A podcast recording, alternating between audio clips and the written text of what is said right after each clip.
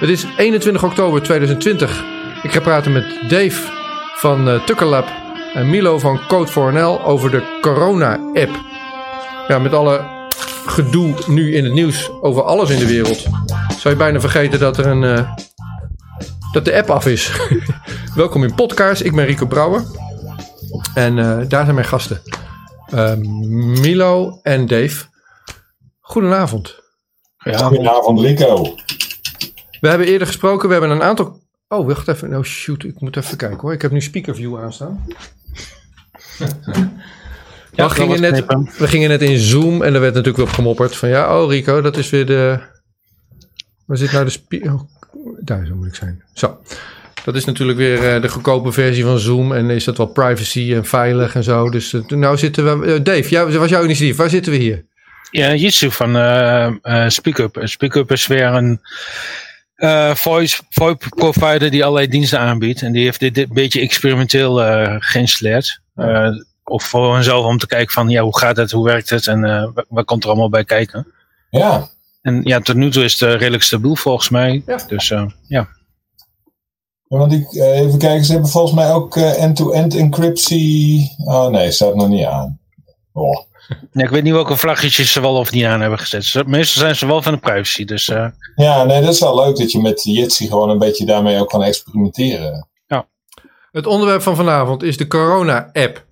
Nou, eigenlijk alle corona-dingen. En in het voorbespreken, ja, we hebben niet voorbesproken. Dus ik gooi jullie een beetje voor het blok. Maar jullie hebben dat ding gevolgd beter dan ik. Want ik zit, ik zit current affairs te volgen. Ik zit het nieuws te volgen. En alles in de wereld verandert elke dag.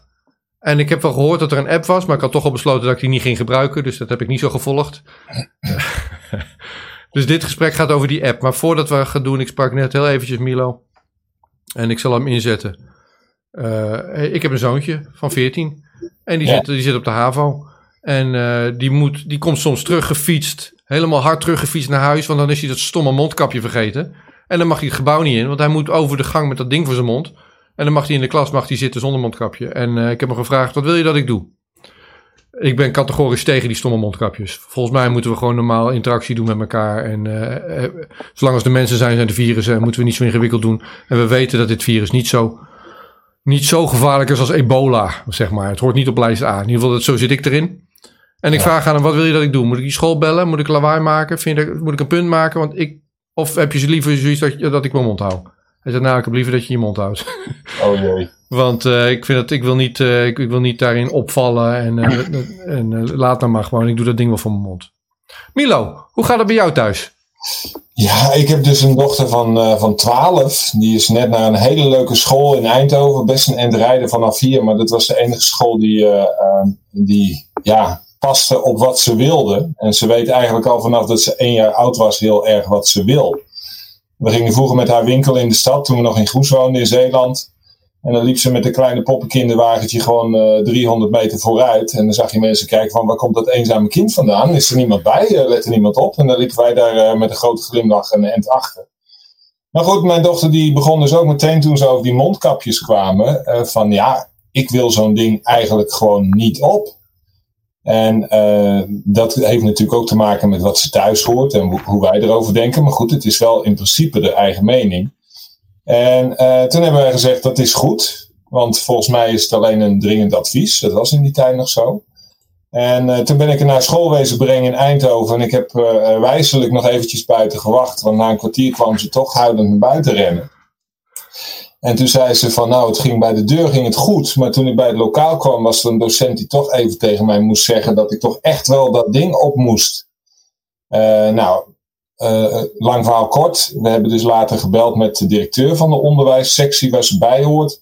Die heeft aangegeven nee, het is echt een advies. En toen hebben wij ook nog gezegd van kunnen je dan de docenten alsjeblieft vragen of ze er geen rugbaarheid aan willen geven. Zodat die kinderen gewoon normaal mee kunnen draaien. Het hoeft niet uitgelicht te worden. Het hoeft ook niet uh, uh, extra aandacht te krijgen. Uh, kinderen die met een mondkapje op naar school willen, die mogen dat prima doen. Maar kinderen die zonder mondkapje willen, die moeten dat ook kunnen doen. Dus wij willen vooral voorkomen dat er sociale druk ontstaat. Okay. Nou, dat is goed. Nou, dat, dat, is al die tijd is dat goed gegaan. Totdat we van de week een brief kregen dat ze maandag na de herfstvakantie met een mondkapje op naar school moeten. Dus nu zitten we een beetje met ons handen in het haar. Ja, oké, okay, dankjewel. Nou ja, we gaan het niet verder doen dan dit. Ja, ik heb het ook. En eh, mijn zoon zegt, hou nou maar, laat maar, maar laat nou maar. Ik, ik ga wel op in de massa en dat vind ik fijner. Jouw Ja. dochter niet. En ik denk dat er een hoop ouders zijn zoals jij en ook zoals ik, die met diezelfde frustratie, we hebben dezelfde frustratie. Dat, dat hoop ik een beetje, want ik ben dus ook op zoek naar wat juridische bijstand. Maar die juristen die reageren allemaal niet. Eh, dus die hebben het volgens mij stervensdruk. En er is natuurlijk maar een handjevol wat zich eh, aan deze kant van het spectrum bezighoudt. Of dat lijkt in ieder geval. Ja. Eh, dus het is heel lastig. Oké, ja, ik, ik ga wel stoppen hier nu met dit gesprek. Maar we hadden het erover, we hebben het nu gezegd. Ja, ik zit er ook mee. En, nou ja, en de leerplicht gewoon. Want ze doen jou, laten we het even zwart, het laatste, doe ik even het laatste statement, ja. Ze dwingen jou om zo'n ding voor je mond te doen. En als je zelf denkt, dat is ongezond, dan dwingen ze je kind om iets ongezonds te doen. En als je dat niet doet, dan heb je de leerplichtambtenaar op de stoep. Die zegt, ik kom je, ik kom je, ik weet niet wat hij komt zeggen, maar je bent in ieder geval eh, in overtreding. Nou, precies. Maar dat is precies reden dat ik eh, juridisch advies zoek van wat Ja. kun je dan nog? Want die leerplicht die is er gewoon. Ja. Maar zijn ze dan verplicht om alternatief onderwijs aan te bieden als je kind zegt ik ga daar niet naartoe? Of eh, kunnen ze in de... Ik weet het niet. Ik wil het graag uitzoeken en ik wil er wat meer van weten. Bij deze een oproep. Oké, tot zover dit, want dat was niet waarom we bij elkaar gekomen zijn. We zijn eerder bij elkaar gekomen. Dit is mijn kick-off voor het gesprek. We gaan het hebben over de corona-app. Of ik moet zeggen de corona-melder. Zo noemt de overheid het, geloof ik. Ja. Eh, op 7 april 2020 was er een persconferentie. Eh, de minister van Volksgezondheid die noemde toen... we zijn bezig met een app. 18 en 19 april was er een appathon. Dat was nieuw in Nederland. In ieder geval voor mij was het nieuw. En een aantal bedrijven dat had ingeschreven ging openbaar publiek zitten programmeren in een weekend om te kijken hoe ver komen we en wie wint dat dan de, de pitch om, om dat ding te mogen schrijven. Nou, dat ging gruwelijk mis, in mijn woorden. Dat was echt een, dat was niet goed. En toen was het ineens stil.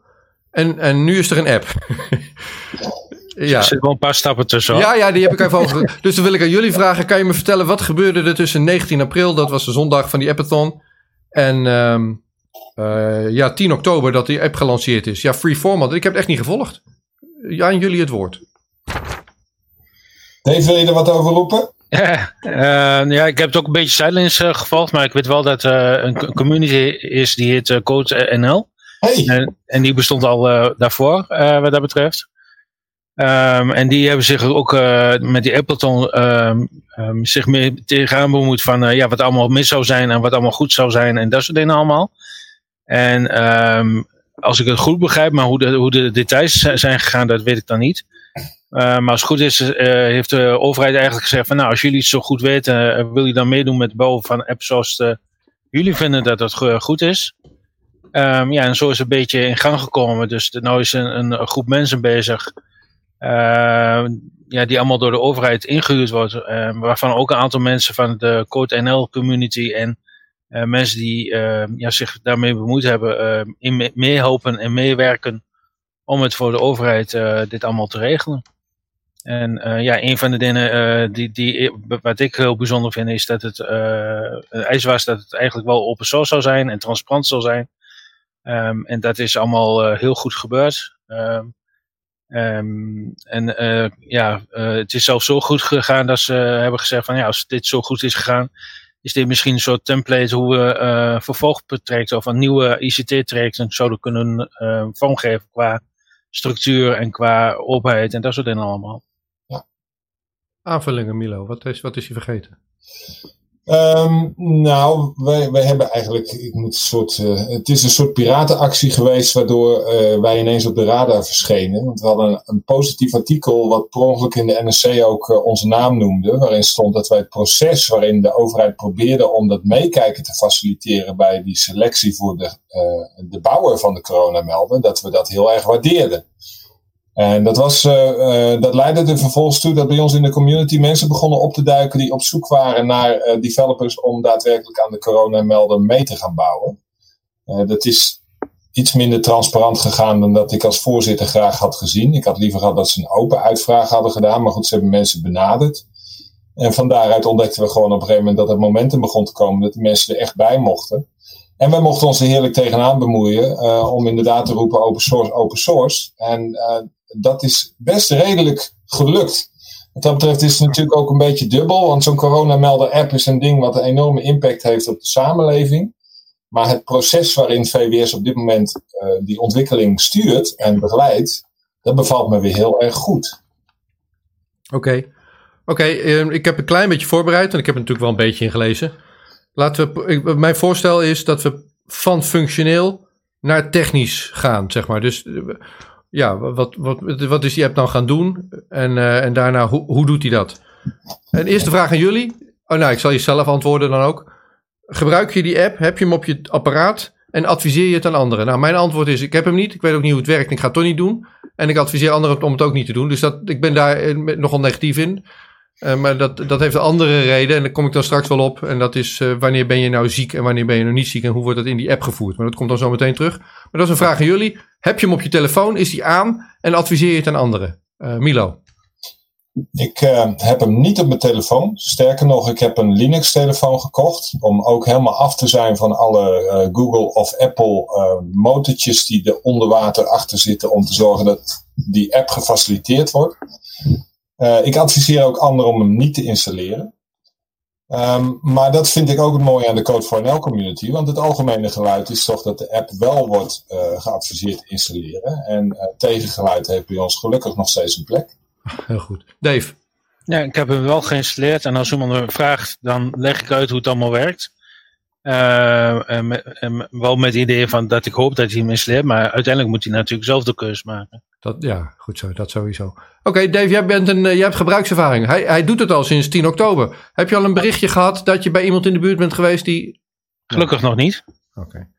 Zou het je Dus, gedrag... eh, dus ik heb nog niet het eh, traject van dat ik in isolatie moet gaan. En dat soort dingen heb ik nog niet meegemaakt. Heb je, wel, heb je wel nagedacht? Stel dat ding bliept en zegt, oh oh, rood. Ga je dan achter? Ja, maar, maar volgens mij wijzigen die regeltjes ook steeds even. Eh, want ik, ik, vandaag hoorde ik dat, dat je maximaal drie dagen eh, thuis hoeft te blijven als je geen klacht had. En dat is tien dagen geweest. Dus ja, het is ook een beetje van eh, hoe, hoe, ja, wat er op dat moment dan de regeltjes zijn. En ehm, ja, ik werk nou bij een dagbestedingscentrum, zeg maar. Eh, dus dan eh, officieel werk ik dan bij de zorg. Dus dan kan ik waarschijnlijk eh, op een snelle manier een test regelen. Eh, dus ja, dan, dan valt het op zich wel mee. Dus ik hoef niet de, de heel, waarschijnlijk niet de hele eh, isolatietraject eh, eh, door. Oké. Oké, ja. Ik ben wel benieuwd, want geeft de app daar geen informatie over? Want in principe is er heel veel tijd besteed ook eh, om te zorgen dat de app de burger echt informeert over het hele traject wat eraan vastzit. Ehm, ja, wat, wat ik begrijp is dat op het moment. eh, even kijken. Ja, als jij een melding krijgt, eh krijg je hem wel vooral erbij. Maar ik weet zo niet wat de letterlijke tekst eh, bij staat. Nee. En ik, en ik weet dat in de eerste instantie stond er iets bij van eh, laat je testen. En dat is in ieder geval gewijzigd naar laat je testen als je klachten hebt. Ehm, dus ja, dat vind ik sowieso al een ja, verlies in, in, eh, in, in kansen, zeg maar. Ehm, dus, dus ja, dat, dat, dat is een beetje afhankelijk van eh, wanneer je die melding precies krijgt. Maar het is wel het idee dat je daar eigenlijk in eerste instantie gewoon thuis blijft zitten zonder, als je geen klacht hebt, dan gewoon thuis blijft zitten, zeg maar. Ja, oké. Zo meteen even naar, ehm, naar die test. Dat is mijn stokpaardje. Die doe ik even. dat, komt, dat komt zo meteen. Dat is, dat is niet met computers. Dat is met wattenstaafjes en, eh, en eh, laboratorium settings en zo. Daar zijn ook heel veel ontwikkelingen in op dit moment. Ja, ja, ja, precies. Oké, maar ik wil iets anders vragen. Milo, jij bent van Code voor NL. En jullie, Yes. hebben, j- jullie hebben een rol, jij bent voorzitter. Jullie hebben een rol gehad in de ontwikkeling van deze app. Ja, dat is, eh, dat is ook helemaal correct. Welke, ik bedoel, er zijn vast ook partijen die hier geld aan verdienen. Welke, welk bedrijf heeft dit ding geprogrammeerd? Of hoe werkt dat? Eh, er zijn een heleboel losse developers en UX'ers en eh, security experts, zoals Brenno de Winter, die iedereen wel kent, die betrokken zijn bij de ontwikkeling. Daarvan zijn er een aantal die op dit moment betaald worden. Dus die vanuit VWS gewoon een eh, inkomsten ontvangen om aan die app te werken. Maar er zitten ook nog steeds mensen tussen die om niet meehelpen om security issues te fixen of om dingen aan de kaak te stellen op de GitHub-omgeving. Het is tenslotte open source. Uh, dus dat betekent dat iedereen eraan mee kan werken. En de VWS heeft wel zijn best gedaan om daar een community manager op te zetten. Die dan dus ook inderdaad zorgt dat die werelden bij elkaar blijven komen. Maar er is geen één bedrijf wat eraan werkt. Het zijn echt allemaal losse developers en UX'ers. Oké, dan wil ik even in mijn woorden uitleggen wat dat betekent voor mensen die denken: Jezus, in welke nerd talk ben ik hier terechtgekomen? Dus je kan bijvoorbeeld bij Microsoft werken en dan is het helemaal geheim over de broncode. Nou, tenminste vroeger. Over de broncode mocht je niks zeggen, want dat is een commerciële applicatie. En dan drukken ze op compile en dan rolt daar zeg maar zeggen, Word uit of Excel of zo. En dan, en dan weet je niet hoe dat tot stand gekomen is. Nou, zo werkt dat bij commerciële bedrijven als je software ontwikkelt. En dan heb je een open source community die dat helemaal anders doet. Die zegt, wacht even, als je nou laat zien hoe het tot stand is gekomen en je laat zien hoe je het hebt geprogrammeerd, dan kunnen andere mensen ook meekijken of het veilig is. En wat jij zegt is, we hebben op die open source community manier is deze applicatie gebouwd, correct? Ja, dat is correct. En uh, ja, open source, kijk, het is tekst. In principe zie je getalletjes en uh, letters en weet ik het allemaal. Die staan gewoon online. Dus er is een website voor waar je daarbij kan. En voor een developer, iemand die verstand heeft van broncode, leest zoiets als een boek. Dus je kunt naar die, uh, naar die tekst kijken, wat dan een computerprogramma is. En die tekst die vertelt jou hoe zo'n programma werkt. Ja, ik vind dat nog steeds fantastisch. Dat is bijna magisch om daarin te duiken en dat, dat door je hoofd te laten gaan. Het is net, bijna net zo mooi als het lezen van een goed boek waarbij je de plaatjes voor je ziet. Okay. Um, en mensen hebben daar gewoon ook echt lol in. Dus open source ontwikkelaars hebben er lol in om te kijken in de code van een ander en dat verhaaltje te lezen. En te denken van, oh wat gaaf bedacht. Het zit leuk in elkaar. Hé, hey, daar zie ik iets wat niet helemaal goed gaat. En dan kun je natuurlijk lekker bij de hand doen en daarover vertellen dat je denkt dat je het beter kunt. Ik heb er lol in om dat te zien. Ik heb mijn hele leven in ICT gewerkt. Ik ben die, die lol een beetje. Ik ben nooit programmeur geweest, maar wel. Ik deed dan de beheerkant of zo, of de managementkant. Maar ik, ik snap dat heel goed. En ik ben blij dat dit, dat dit de open source pad heeft gevolgd. Zijn daar concessies aan gedaan? Of heb je zoiets van: oké, dat stukje is gewoon goed? Um, uh, er zijn geen concessies aangedaan. Er is in het begin wel veel over gesteggeld. Want er was eerst sprake van dat ze dan intern bij het ministerie een eigen open source omgeving zouden opzetten. En er dan één keer in de zoveel tijd met een kiepbak zo over de schutting naar buiten zouden gooien. Zodat we daarna konden kijken. Daar zijn ze gelukkig al vrij snel van afgestapt. Dus ze hebben echt vanaf dag één besloten. De code die wij maken, die komt meteen publiek op internet. En die kan iedereen vanaf de eerste regel meelezen. Okay. Uh, okay. Waar uiteraard wel concessies zitten, maar daar komen we misschien straks op, is dat er zitten componenten onder die software op jouw mobiele telefoon waar uh, VWS geen invloed op uit kan oefenen. En wat dus geen open software is. Ja, ja dan heb je het over de Google en uh, Apple API ja. gedeelte. Ja. Nou, laten we het gewoon nu doen. Ik heb wel een volgorde. Ik was dit niet nu van plan, maar laten we het dan nu doen, nou je erover begint. Dus ik had die app nog niet. Dan doe ik, doe ik de kick-off, moeten jullie het invullen. Ik had die app die Nederland heeft gebouwd nog niet. En ik ben hartstikke achterdochtig. Ik denk, waar komen ze mee? Ik vertrouw er niks van. En ineens zie ik op mijn Android-telefoon die ik heb... Uh, een stukje software bijkomen. Nou, Android, Google. Van uh, de corona-app. Nou, dat is dan niet, dat is niet de app, maar dat is een stukje infrastructuur die Google er alvast maar in mijn telefoon geknutseld heeft. En als ik daarop klik, dan zegt hij: Dit werkt alleen als je locatietracking ook aanzet. Met andere woorden, hij, hij wil bij mijn GPS uh, uh, ontvangen. En anders doet hij het niet. Nou, toen was ik er alweer helemaal klaar mee natuurlijk. Maar dat was ruim voordat deze app er is. Uh, nou, die, die infrastructuur die Google heeft gebouwd en die Apple ook heeft gebouwd. Die hebben dezelfde interface volgens mij. En daarop is deze applicatie gebouwd. Dit is mijn kennis. Corrigeer me en vul het aan. Het is in ieder geval geen GPS-locatie. Oké, okay, ga verder. zeg maar. De, dus wat... wat Google heeft gedaan, die heeft uh, um, een aantal dingen waar je eventueel potentieel de, je locatie kan bepalen, hebben zonder innoemen gedaan. Dus dat is dat vinkje wat je zegt. En um, ook de uh, beacon technologie, wat uh, dan gebruikt wordt voor de, voor de uitwisselen van de codes. die wordt daar ook onder gedaan. Want normaal wordt je gebruikt in een museum om aan te geven van je staat voor een schilderij. Um, en dat, dat, dat je kunt zien van, oh, uh, ik ben bij, voor de schilderij, dus ik moet die uh, informatie tonen. Dus dat is eigenlijk normaal gezegd locatie gebonden. En, en de volgende Android-versie, Android 11, komt, uh, de, worden die, die twee dingen los van elkaar getrokken. Dus dan krijg je een aparte vinkje van deel mij, um, deel mijn Bluetooth voor de, voor de coronamelder. Ja, ja, want als ik heel goed begrijp, Dave, dan gaat daar nu dus automatisch ook de GPS bij aan. Nee, voor zover ik weet, wordt, wordt alleen dat stukje van de Bluetooth gebruikt. Alleen omdat Google dat allemaal onder één noemer heeft ge, ge, geschakeld. Ja, wat heel veel mensen op verkeerde benen gezet van ja, uh, met waar Rico inderdaad uh, zegt van ja, hey, je, ze gaan GPS gebruiken, dat wil ik niet, dus uh, laat maar.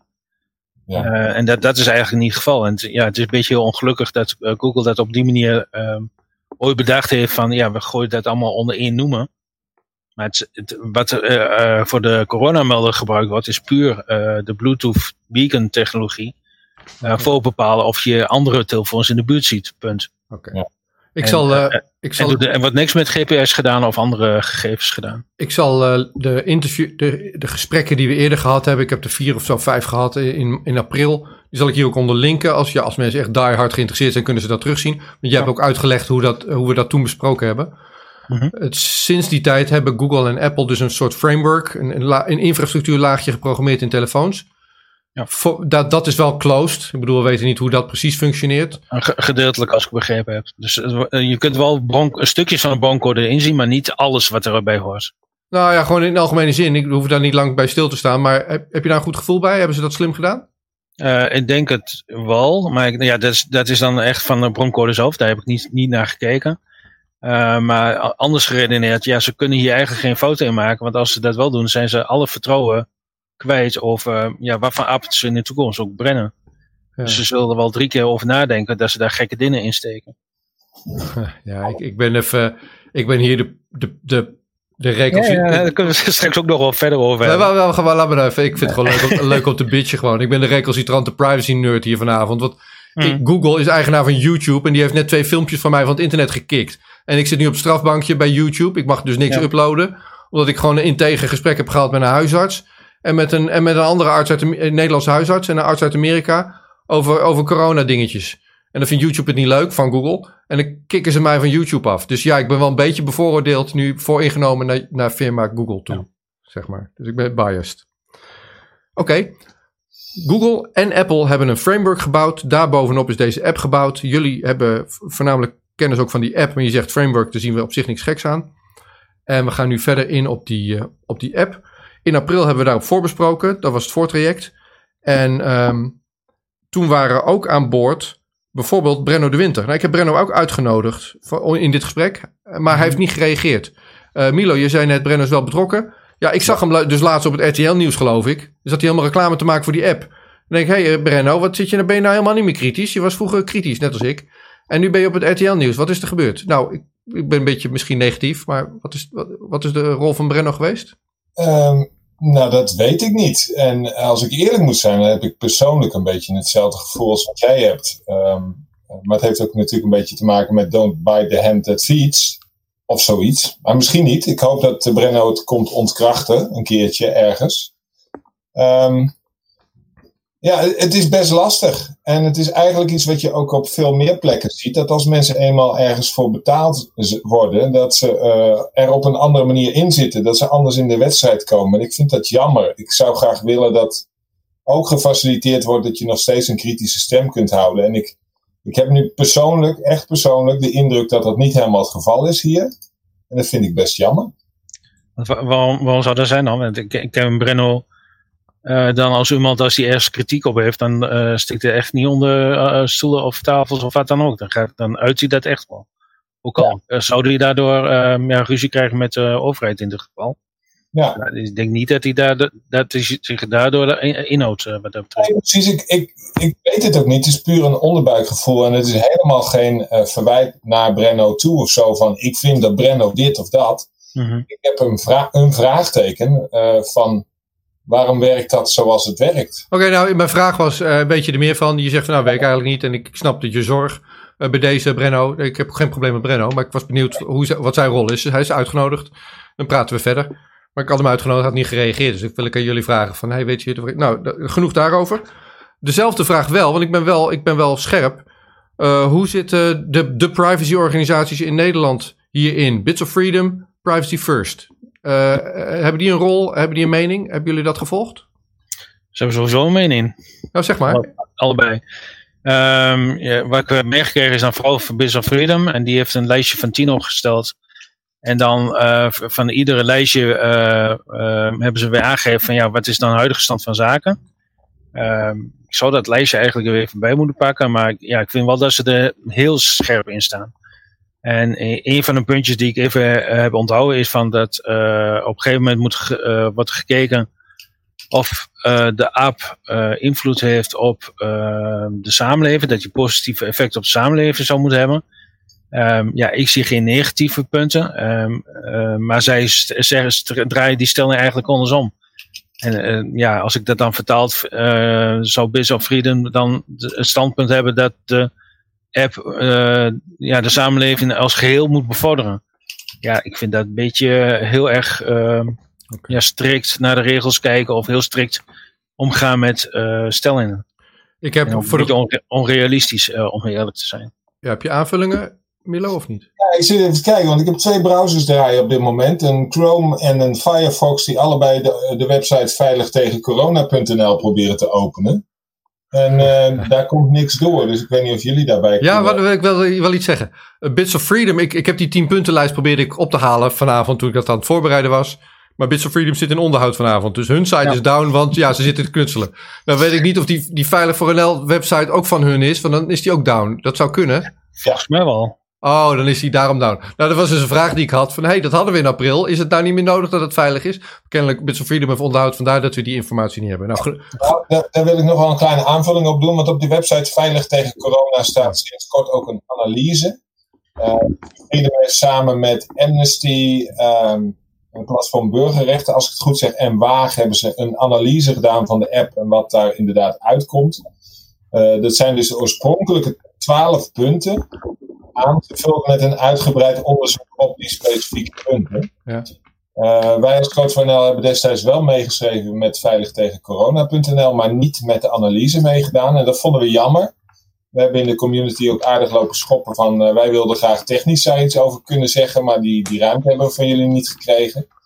Um, en er zitten gewoon een aantal items in die zijn politiek. En wat wij zoveel mogelijk proberen intern in de Code voor NL community is om als community ons uh, iedereen de ruimte te geven om zijn eigen politieke kleur okay. te uiten en, en ook een plek te geven. Dus dat zijn de onderdelen waar wij niet op hadden ingezoomd. Uh, maar op de techniek hadden we nog wel een aantal dingetjes aan te merken. Ja. We, we gaan zo naar techniek. Ik heb voor de goede orde, ik heb Brenno dus uitgenodigd. Ik heb ook expliciet Bits of Freedom. Ik heb ook expliciet Privacy First uitgenodigd. En beide hebben uh, gereageerd en gezegd dat ze er niet op ingaan om, om hun eigen redenen die, die ze er niet bij hebben gezegd. Nou, is niet helemaal waar. Maar in ieder geval, whatever, ze hebben daar een reden, moet je maar hun vragen. Whatever, maar de, de, de, uh, dus ze zijn wel uitgenodigd, dat wilde ik zeggen. Oké, okay, dan, um, ja, de overheid die heeft een app. Ze vinden het fijn, denk ik, als heel veel mensen die gaan gebruiken. Ik heb gekeken naar de voorlichtingsfilmpjes op de website van de Nederlandse overheid. Dat zijn drie filmpjes. Nou, ik ben dus uh, podcaster nu, hè, met, uh, met de podcast waar jullie te gast zijn. Mm. En um, als ik een interview maak over um, dat de horeca sluit en dat iemand daar iets aan doet, ja, dan heeft dat zo 40.000 kijkers. Als ik een eh, gesprek maak over de grootste petitie van Nederland, die wordt ingeleverd bij de Tweede Kamer, dan heb ik 60.000 kijkers. Dat zijn wel een beetje de twee beste interviews, best bekeken YouTube-interviews die ik heb. 40.000, 60.000.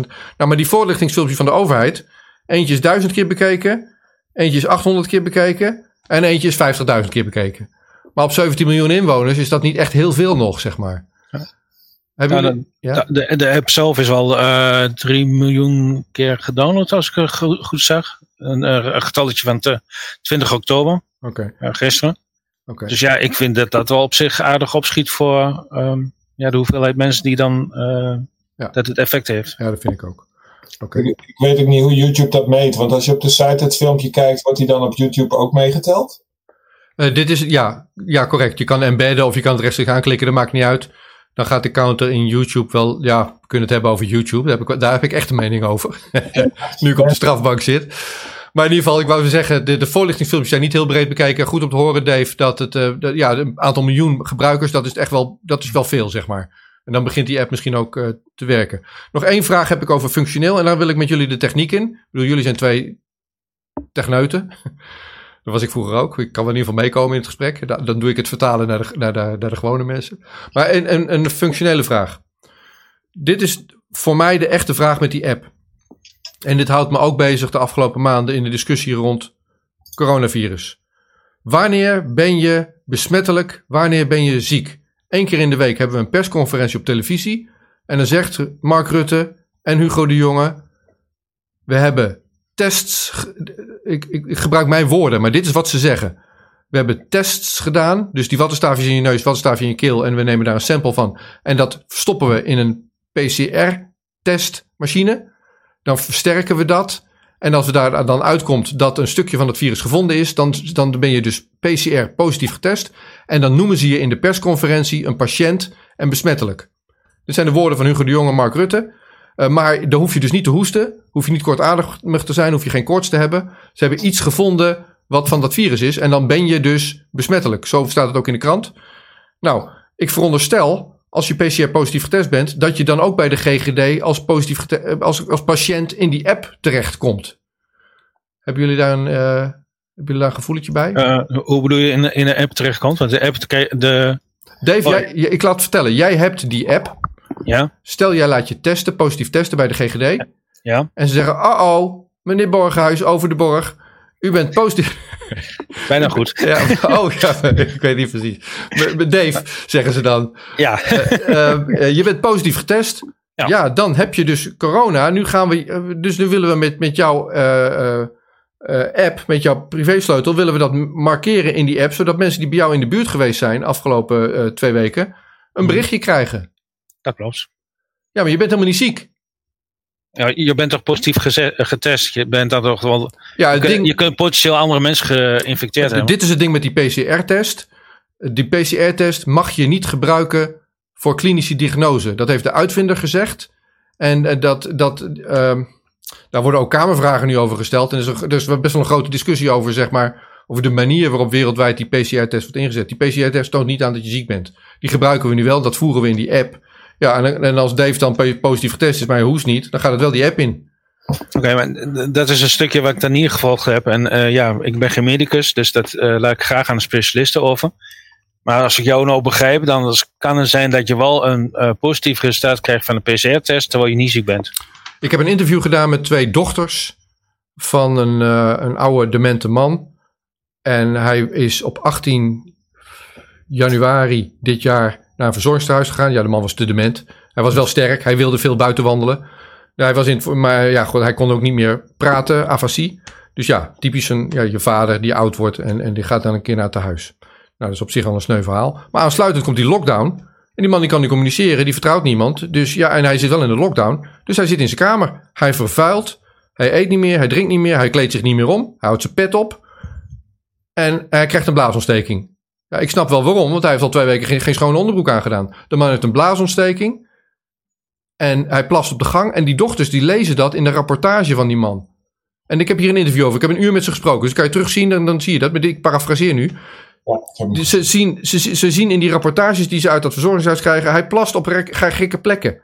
Dus ze denken, ja, misschien heeft hij wel een blaasontsteking. Nou, dan wordt hij getest voor die blaas. Hij heeft inderdaad een blaasontsteking. Maar hij is nagenoeg dood. Hij drinkt niet meer. Hij krijgt antibioticum, maar dat, dat slikt hij ook niet meer en het werkt niet meer. Op een donderdag mogen ze voor het eerst op bezoek, eindelijk in die lockdown. Lange nagels, zijn snor over zijn mond gegroeid. Mager, verdroogd. Hij drinkt niks meer en de volgende dag is hij dood. Hij is ook getest tegen zijn wil in. Een demente man die niet kan praten. Positief getest. Hij is een van de coronadoden. Hij hoestte niet. Hij had wel koorts, maar hij had een blaasontsteking. Dit is ook het verhaal van de coronacrisis. Ja. Nou ja, als, Dave, als jij positief getest bent en je hoest niet, dan ben je dus wel iemand die in die app als positief ingevoerd wordt, denk ik. Ja, ik zet even zwart, zwarte-wit aan. Ja, ja, ja. Ik ben daar wel boos over dat dit gebeurt ook in Nederland, zeg maar. Kijk, no, no, nogmaals, ik ben geen medicus. Dus als ik getest word, ga ik vanuit dat ik besmettelijk ben voor andere mensen. En dan, dan werk ik heel graag aan mee om andere mensen te waarschuwen dat zij mogelijk, of dat ze in ieder geval even in de gaten moeten houden uh, als ze hoest, gaan hoesten of wat dan ook. Uh, ja, dat ze dan misschien moet gaan testen. Of misschien als ze het makkelijk kunnen regelen, een paar dagjes extra thuis blijven. Of ja, is hij niet geest. Ja. En, en op, op, die manier zie ik ook de toegevoegde waarde, waarde van de hele app. Uh, het, het zal niet uh, een, een wondermiddel zijn die de corona in zijn eentje helemaal oplost. Maar het is een hulpmiddel voor de GGD. en het was bedoeld als hulpmiddel voor de contactonderzoek. Um, ja, en zo moeten we het ook zien. En ja, nog los daarvan vind ik dat, dat eigenlijk iedereen uh, altijd getest moet kunnen worden. Dat, helaas kan dat op dit moment niet vanwege ja, toch beperkte capaciteit. En maar gelukkig komen weer uh, andere sneltesten aan die uh, dat misschien dan wel ja, wat makkelijker mogelijk maakt. Ehm, okay. Maar, maar de, de app is puur een hulpmiddel voor de coronatest. Ja, ja. We, gaan ja. Nu, we gaan nu ook naar die app toe. Maar ja, ik zit dus even te, te ranten. Dat was een rant dat begreep je ook wel. Van wat stoppen we in die app? Want ja, als, daar, als je wat erin stopt niet goed is, ja, dan kan je net zo'n goede app hebben wat, wat we nu gaan doen. Ja, maar, maar dan krijg je een beetje vooral van en KB, uh, is KB zout. Ja, uh, precies dat. En dan krijg je ook een beetje discussie van, ja, moet uh, app de 100% uh, nauwkeurig zijn? Ja, dat, volgens mij kun je dat helemaal niet uh, regelen. Nee. Dus er zal altijd een stukje onnauwkeurigheid in zitten, hoe vervelend het dan ook is. Ja, en we hopen, uh, ja, hopelijk is het dan ergste dat iemand een paar dagjes voor niks thuis blijft. En, ja, uh, maar dat het tegenover staat dat heel veel andere mensen die ook thuis blijven, waar wel wat mee in de hand is. Alright, zullen we naar die app? Even, even nerden dan. Even doe ik gewoon even vragen. Ja, ik word een beetje roestige techneus. Ik vind, ik vind techniek niet meer leuk. Maar het, het is dus Bluetooth, toch? We hebben gekozen voor Bluetooth. Ja. Alright. Dus mijn mobiele telefoon heeft een paar radio's. Een van die radio's is Bluetooth. Die moet wel aanstaan, anders doet hij het niet. En we hadden het ook in april over de DP3T-technologie. Ja. Is dat wat nu gebruikt wordt? Uh, variant op, of een, uh, geïnspireerd op, mo mo uh, moest ik zeggen, van uh, Ivo. Kunnen jullie mij vertellen, dat stukje DP3T, in ieder geval de variant die gebruikt is, hoe werkt het? Zeg maar. Nou, het is een vrij complex algoritme wat een een zekere mate van ruis toestaat om een waarschijnlijkheid uh, toe te kennen aan de Bluetooth-signalen die zijn uitgegaan en die je onderweg hebt aangeraakt. Lees in de pers, je hebt het waarschijnlijk ook al gelezen, je moet tenminste 15 minuten bij iemand in de buurt zijn. Wilde je uh, uh, dat apparaat aanslaan en zeggen: Oké, okay, dit was lang genoeg. Ik heb daar een heel ja, bijna ludiek filmpje van uh, Thierry Baudet van gezien. Ik weet niet of je die ook hebt, hebt meegekregen.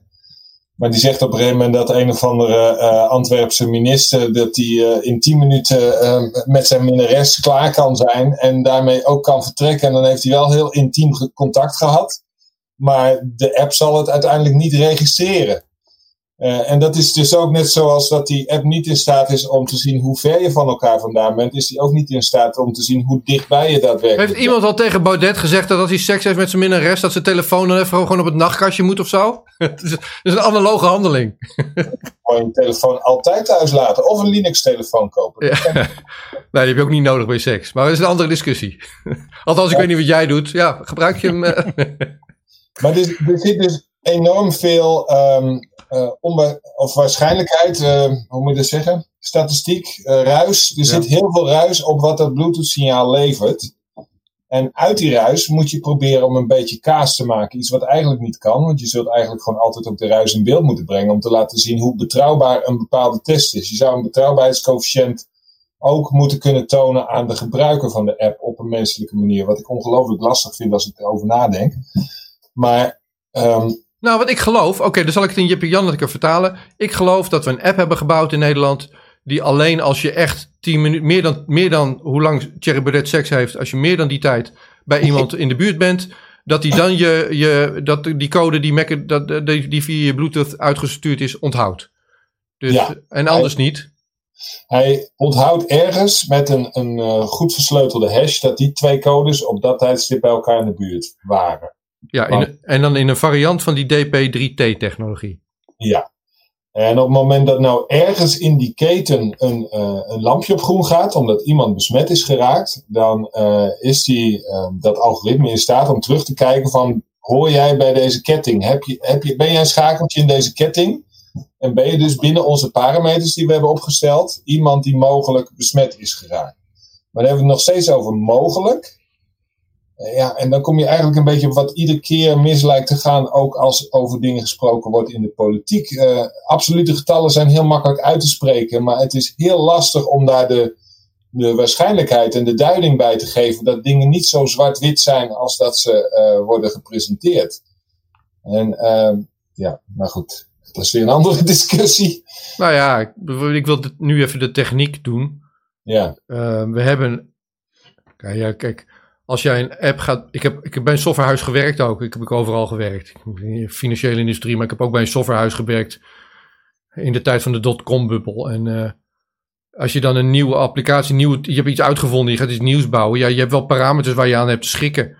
Weet je, dit zijn je uitgangspunten. En binnen die kaders moet je dus aan de slag met al je creativiteit. Nou, de kaders die we hier hebben.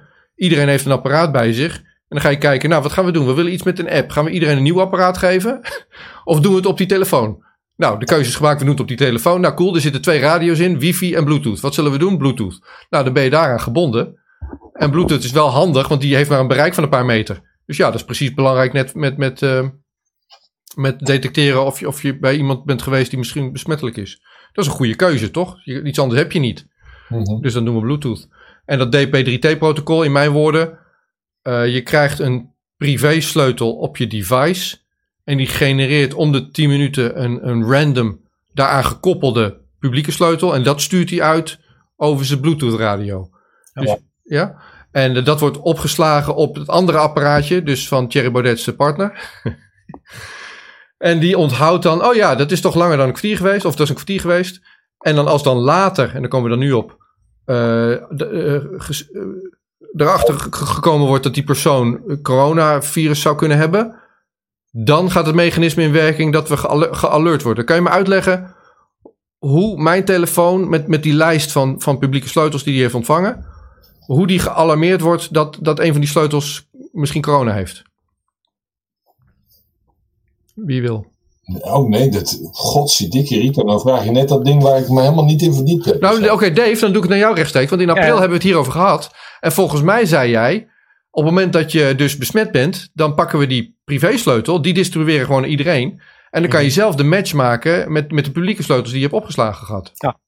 Dus je hebt een lijstje op je telefoon en je hebt een lijstje die je net berekend hebt aan de hand van de geheime sleutels die je hebt ontvangen. Uh, en dan wordt gekeken van uh, wie heb ik gezien en hoe lang heb ik gezien. En er zit nog een van de risicofactorberekening tussen, dus uh, de tijd en de afstand die dan bekeken wordt. En pas als aan, aan al die voorwaarden wordt gedaan, dan krijg je pas een melding van hé, hey, je bent mogelijk geïnfecteerd. Ja, en dat is wel een mooi systeem. Dat, zo begrijp ik jou, want je bent wel enthousiast daarover dat we dit hebben ik, gekozen. Ik, in ieder geval qua privacy is, is dat wel heel goed geregeld, want er wordt eigenlijk geen enkele privacygevoelige informatie gedeeld. En je weet toch dat je elkaar mogelijk hebt geïnfecteerd. Dus dat is wel leuke technieken die ze hebben gevonden. Ja, qua, dat, dat, oké, okay, daar ga ik ook in mee. Ik, ik, uh, ook hoe kritisch ik ook ben, denk ik, nou, dat is wel een mooie techniek. Ondertussen ben ik afgelopen maanden in dat virus gedoken en in de persconferenties van Mark Rutte. En denk ik, het probleem zit op een andere plek. Ze noemen ja. iedereen maar te pas en te onpas besmettelijk, terwijl het helemaal niet zo is. Ja, dan kan je dus in een goede app stoppen. En dan wordt iedereen toch bang met, met verkeerde meldingen. Nou, maar het probleem zit niet alleen op een andere plek natuurlijk. Want het is inderdaad een hele mooie techniek, maar de doelbinding is net zo belangrijk. Het gaat erom, waar zet je die app voor in? En uh, waar zet je die onderliggende techniek voor in? En uh, heb je met elkaar goed afgesproken dat het echt alleen maar hiervoor is? Nou, vertel maar. Ik, dit is een ander zorgpuntje wat ik heb. Dankjewel voor het bruggetje. Als ik nou straks naar mijn supermarkt ga, heb ik dan, uh, straks weet ik niet wanneer dit is, kan 2021 zijn. Heb ik daar dan een scanner aan de voorkant die zegt: Eerst even testen, meneer Brouwer. Even kijken of je app wel goed is, anders mag je geen mag boodschappen niet. doen. Dat mag niet. Er is wetgeving voor dat dat niet mag. En als je wel doet, dan krijg je dikke boete of uh, riskeer je gevangenisstraf. Dus welke... dat, zal, dat zal niet gebeuren. Oké. En, en, en daar, daar, was ook een stukje van wachten tot uh, de app echt uh, landelijk gebruikt werd. Dus hij was al een paar maanden beschikbaar. Dus hij werd eerst getest in onder andere Twente en wat andere regio's hier. Dus ja, technisch was hij eigenlijk al helemaal klaar. Um, en heeft volgens mij nog anderhalf maand geduurd voordat de wetgeving ook klaar was. En door de Eerste en Tweede Kamer kwam. Zodat dit soort dingen dus niet kan. Dus je mag niet uh, vragen om ergens naar binnen in te komen. Een werkgever mag ook niet vragen of, uh, of mag kijken of, uh, of je melding hebt gehad. En sterker nog, in de app zelf is ook rekening mee gehouden dat je de, als je één keer die melding hebt gehad en je klikt weg, dan is die echt weg. Dus je kunt niet terugkijken dat je de melding hebt gezien of dat, wanneer je die melding hebt gezien. Oh, dat is dus wel dat, mooi. Dus dat, is, dat is ook um, ja, dus gedaan de, vanwege de privacy. Dus dat de, je niet de, terug kan kijken. Wil ik vragen aan jou. Dus de follower. Ik, stel, ik heb, zo'n, ik heb die app. Hmm. En dat ding bliept. Oh oh, Rico is in de buurt. Rico heeft met de partner van Thierry Bennett ook seks gehad. Je weet het niet. Dat ding bliept. En dan uh, kan ik hem wegklikken. En dan is het aan mij om. Sorry Milo, ik zal het zakelijker doen. ik, zit, ik krijg die anekdote niet uit mijn hoofd. Nee, Milo kreeg al even waanbeelden. maar in ieder geval, ik, dus die, dat, die telefoon van mij die gaat op rood. Van hey Rico, pas op. En dan is het aan mij om daar actie op te nemen. En ik kan ook zeggen: oké. Okay, en dan is het weer groen. Ja, als jij zo'n uh, auto bent van uh, ik klik er weg en ik ga vanavond maar lekker stappen. Ja. Is, is technisch gezien is er niks wat het uh, weerhoudt. Nu moet dan achteraf gezien van je, je, je hebt die melding gehad, dus jij hoort je niet te zijn. Nou, dat maakt die app super krachtig dan. Want Ja. dit, dit geeft mensen de eigen verantwoordelijkheid. En daar, ik ben ervan overtuigd dat ze daar goed mee omgaan. Ja, het, het maakt de afspraken. De afspraken maken het ook krachtig natuurlijk. Dus de juiste wetten eromheen zorgen Ja. dat het op dit moment geborgd is. Ja. Eh, bedraagt er ook aan bij. Het gaat zelfs zo ver dat volgens mij als je door een PCR-teststraat heen bent geweest. eh, dan is het enige wat ze kunnen doen als je later in het eh, telefoongesprek op positief bent gevallen. dan kan die telefonisch medewerker jou vriendelijk verzoeken om aan te geven in de app dat je positief getest bent. Maar hij kan ook niet dwingend zeggen van jij moet nu in de app gaan vertellen dat jij positief bent. Nee, nee, dat- mijn, mijn mopper van eerder in dit gesprek was voornamelijk in die statistieken die, die Hugo de Jong en Mark Rutte elke week tegen me aanhouden. Dat ik denk, ja, je noemt het patiënten, maar ik weet hoe die PCR-test werkt. Dat zijn geen patiënten. Daar mopper ik op. Ik, Ja. niet, niet op de rest. Nee, maar ook daar zit wel een stukje techniek op het, op het grensvlak van tech- techniek. Als je eh, gebruikerservaring ook als techniek beschouwt, dan, eh, dan weet je dat de, de, de werken kracht als nudging en mensen in een bepaalde richting laten denken en zorgen dat ze op het juiste knopje drukken in een app en dat soort dingen. En dat zijn wel zaken waarvan ik denk dat dat had iets, eh, iets vrijblijvender gekund. Hey Dave, jij hebt, een, jij bent, eh, gebruik, je hebt gebruikservaring. Hoe eh, gebruiksvriendelijk is deze app? Je installeert hem, je gaat een paar schermpjes door en vervolgens blijft hij op de achtergrond. Lekker, hij werkt. Je hebt geen eh, vragen. Dus, nee, dus eh, eh, ik heb wel me- ooit meldingen gezien van mensen die zeggen dat hij veel batterij gebruikt. Oh. Maar dat zijn dan waarschijnlijk mensen die de telefoon weinig gebruiken. Dus dan zou de app in verhouding meer batterij pakken, zeg maar. Ja, ja. Eh, dus ja, ik, ik zeg altijd van ja, eh, anders getest het een keer één of twee dagen. En dan merk je hoeveel die echt gebruiken. Of, je, of het moeite waard is om het dan te verwijderen. Hey, nou oké, dank jullie wel. Ik, ik ben, ja, ik was al van tevoren vooringenomen. Dat krijg je er niet uit. En ik voel me lekker, dus ik, ik, ik, heb, ik zit daar wat anders in. Maar dankjewel voor de informatie. Ik heb nu geleerd eh, hoe ver we zijn. En ik ben eigenlijk wel aangenaam verrast. Want in april, na die appathon, had ik zoiets van... Nou, jee, dit wordt, dit wordt helemaal niks. Maar dit is Daar wel goed. meer mensen last van. Ja, dat is wel een Dat goed. was echt. eh. Ja, nog- nogmaals, zaken zijn niet over één nacht ijs gegaan. En eh, wij hebben gelukkig nog steeds de historie van alle discussies die bij Code for NL in de Slack-kanalen zijn gevoerd. En die gaan heel diep. Tot op hoe spreek je mensen aan, hoe vertel je het aan de gebruiker. Maar ook hele diepe technische discussies over de verschillende protocollen die losgelaten zijn. En dat, dat proces, dat vind ik heel tof gegaan. En ik hoop echt dat de overheid inderdaad, zoals ze ook al aangeven, dit in de toekomst veel vaker gaat doen. Dit is hoopvol, want we zijn een beetje een land van, eh, van ICT-projecten die eh, suboptimaal waren. Maar dus Ja. als je dit een rapportcijfer geeft met onze staat van dienst tot april en hoe we dit gedaan hebben, is best goed dan. Ja, precies. Dan krijgt het proces van mij een absolute 9. En wat er uitkomt aan product, ja, dat is een- aan Barry Stevens om, eh, om wat te vinden van de choreografie.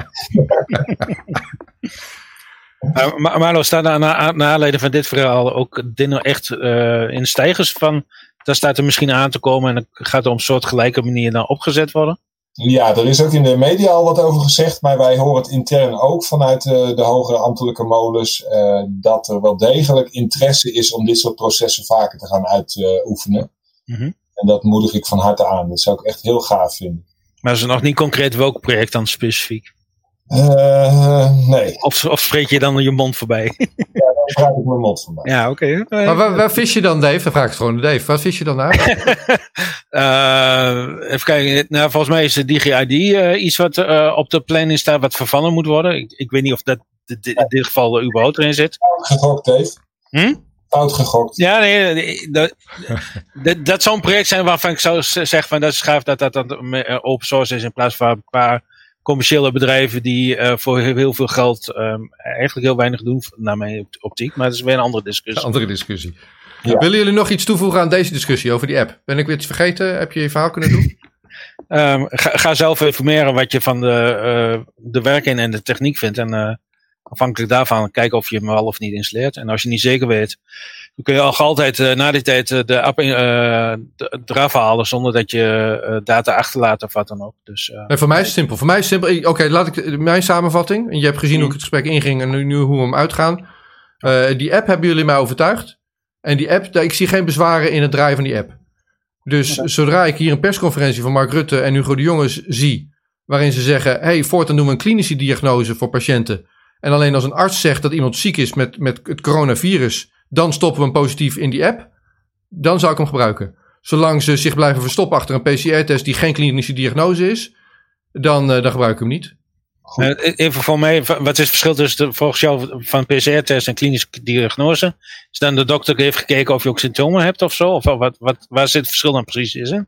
De, uh, de, de PCR-test die meet, die meette in het verleden tijd voorheen op drie stukjes die verondersteld uit dat virus kwamen. Niet op het hele virus, maar drie stukjes. Dat is teruggeschaald naar één. Nu, nu meet die PCR-test nog maar op één. En ja, ja ze halen wat, wat, wat, ja, wat snot uit, achter, achteruit je neus. En dat, dat uh, repliceren ze dan. Dat is dat PCR-mechanisme.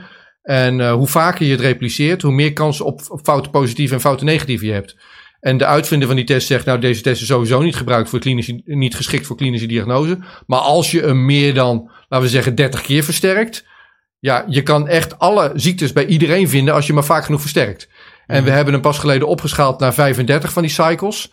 En dat is echt zwaar in de risicozone. En uh, ja, dan, dan heb je heel veel po false positives, zeg maar. Maar zelfs als je positief getest bent met die PCR-test, dan heb je alleen maar gezegd: Ik heb iets van dat virus gevonden achter in je slijmvlies. Nou, maar Dave, als jij positief getest bent en we hebben seks. en, uh, je toch met seks vandaag. komt een Thierry. En, en, en, uh, en, en, ik, en ik adem dat in. Maar net als met alle virussen die we altijd ingeademd hebben van elkaar. Dan komt het in je slijmvlies terecht. Daar hoef je nog niet ziek van te worden. Maar dat wattenstaafje pakt dat wel op. Dus ja, inderdaad, je moet een klinische diagnose doen en zeggen: ja, hoest, je hebt koorts. En dan gaan we kijken of we dat virus ook bij jou vinden. Want wat nou als ik een longontsteking heb, dan heb ik dezelfde symptomen. En wat als ik positief getest ben, dan, dan ben ik een coronaslachtoffer. Maar ik, ik, ik heb een longontsteking. Of Ja, maar dan, dan krijg je de, ga je terug naar het verhaal van dat je alleen kunt laten testen als je symptomen hebt. Als je klachten hebt, zeg maar. Ja, of je, moet, of je moet dat virus isoleren en levensvatbaar replicerend virus gevonden hebben. Dat, dat is ook een diagnose. Maar dat moet door een arts gesteld worden en niet door dat wattenstaafje van de PCR-test. Ja. Ik, ik, ik uh, ben geen, uh, geen uh, medicus, dus ik zou niet weten wat... Nou, dat is het stomme. Van Haga vraagt dit aan, aan Hugo de Jonge. Die zegt, oh, dat is wel heel ingewikkeld. Ik ben geen medicus, geen verstand van. Ik ben schoolleraar. Ja, dus, dat is lastig inderdaad. Net wat jij eigenlijk indirect ook al aangeeft, Rico, is dat als het bij medici is ondergebracht, dan heb je meer vertrouwen dat het proces goed verloopt. En dat heb ik ook. Ja. Want er zit gewoon ontzettend veel politieke druk op dit moment op dat hele testproces. Ja. Ik denk als daar drie uitzendkrachten in zo'n straat staan en die staan te testen en die hebben de hele ochtend nog niemand positief getest, en, uh, bij wijze van, dan denken ze op een gegeven moment van nou laten we er maar een paar bij elkaar duwen. Ik heb al geruchten en dat zijn vooral geruchten gehoord van dat als ik positief word getest, dan doen ze mijn gezin er ook maar meteen helemaal bij. Eh, in sommige omgevingen. Ja, dat ja, geruchten, daar heb ik een broertje dood aan. Maar dat verhaal van die oude man die was doodgegaan in een verzorgingshuis van, van zijn dochters. Dat is een echt verhaal. En hij is ja. doodgegaan aan, aan verwaarlozing en aan een blaasontsteking. En hij hoestte niet. en hij is wel een coronadode. Nou, nee. dat, ja, dan ben ik klaar. Wat ik ook heel verwarrend vond en vind, is dat uh, wij wonen in het bos. Uh, mijn vrouw heeft uh, Lyme-bacterie gehad. Ik heb hem gehad en mijn oudste dochter heeft hem ook al gehad. Wat heeft dat voor een invloed op de testen? Daar is ook heel de tijd een onduidelijkheid over geweest. En ik zou gewoon heel graag zien dat er iets meer rust wordt genomen om duidelijkheid te geven aan, aan ons gewone mensen. Wat er nou werkelijk aan de gang is die catchy uh, phrases die allemaal iedere keer tijdens die persconferenties worden uit, daar moet ik onderhand van kotsen. Maar vertel nou eens gewoon echt even dat jullie het bijvoorbeeld een keertje niet weten en dat het moet worden uitgezocht. En ja, dat geeft veel meer menselijkheid en dat geeft eigenlijk meer vertrouwen dan van die van die poppy uh, kreten eruit gooien. Jullie, in ieder geval, jullie als techneuten geven mij superveel vertrouwen. En ik mis wel weer een beetje werken in ICT als ik zo even een uurtje heb zitten nerden met jullie. Je bent welkom bij ons, hè? ja, dan kom ik langs. Dan gaan we, gaan we dat doen. Afgesproken. Dankjewel, Rico. Heren, fijne avond. Dankjewel. Oké, okay. Doei. Yes, we came, we saw, he died.